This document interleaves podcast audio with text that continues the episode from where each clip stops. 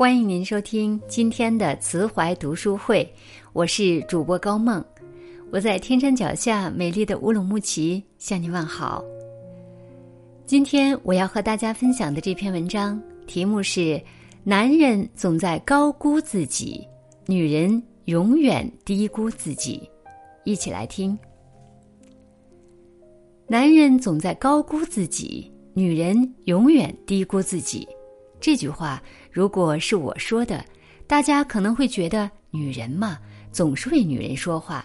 但这句话的原创是马爷马未都，性别男。我眼里神奇的老爷子有两个，一个是黄永玉，一个是马未都。黄永玉的神奇在于他的玩痴。九十多岁的人了，风风雨雨走过，却永远天真，永远热泪盈眶，永远活得像二十五岁。而马未都生于一九五五年，但他的两性观甩很多九零后甚至零零后男人好多好多条街。马爷年轻时做编辑，看了很多男作家、女作家的作品。发现男作家喜欢写国家、写大事，却极少剖析自己；而女作家基本上都在剖析和反思自我。马爷审稿的时候，每次看到女作家的作品，就有很深的触动。他说：“男人总是站在比自己高那么一点的地方，而女人永远站得比自己低那么一点点。”这种说法我不是第一次听到，也不仅仅是听到，而是真真切切的看到。我身边有太多优秀的女孩，永远都在反思，都在做自己的差评师。外表以明星标准要求自己，内在以企业家的标准要求自己。虽然我们喜欢把这种高标准称为自律。但它同时也会带来压迫，让我们活得太累、太孤单、太不真实、太不自信。所以，我对那些向我倾诉烦恼的姑娘说的最多的一句话是：“你已经够好了，你要相信，你遇到的不公，并不是因为你不够好，而是因为你不够自信。”作家陈瑜做过一段时间猎头。他发现，男性的习惯是先说自己行，不管行不行；而女性的习惯是先说自己不行，也不管行不行。在职场中，这种习惯性思维使女性失去了很多机会。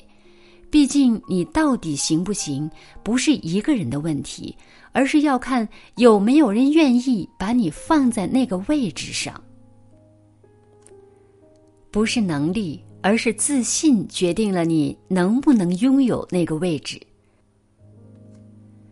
我们生活在一个什么样的世界呢？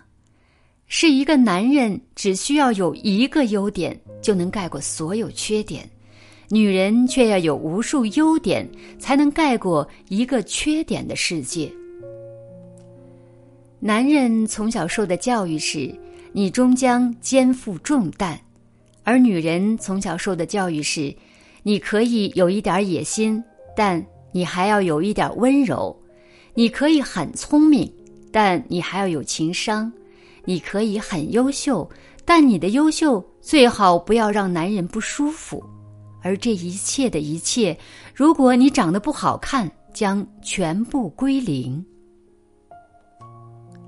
我们评价一个优秀的男人，标准非常简单。说他特别有能力或者特别有钱，然而，当我们评价一个优秀的女人，这个标准就变成了她特别有能力、特别有钱，还长得特别好看，比同龄人年轻十岁，不能单身，不能离婚，不能不育，否则立刻就会有人说：赚那么多钱有啥用？活的还不如一个普通人。这种衡量标准无形中会影响我们对自己的判断，造成了我们非常努力却永远对自己不满意。这种习惯性的低估虽然是大环境造成的，然而与其改变世界，不如改变自己。你改变了，世界在你眼里也会不同。在任何情况下，别忘了提醒自己：我其实永远比我预估的好那么一点点。这个一点点会让你得到更多的机会，少很多的纠结。所谓女人的强大，不是我们无止境的自律、优秀，这只会让我们变得越来越焦虑和不真实，而我们越来越有勇气的去高估自己，像男人一样去拥抱世界，说我行。感谢您收听今天的分享。如果您喜欢这篇文章，欢迎在文末点亮再看哦。或者写下您的留言，并转发到您的朋友圈，让更多的朋友看到这篇文章。更多好的文章，欢迎大家关注“慈怀读书会”。我是高梦，我们下次再见。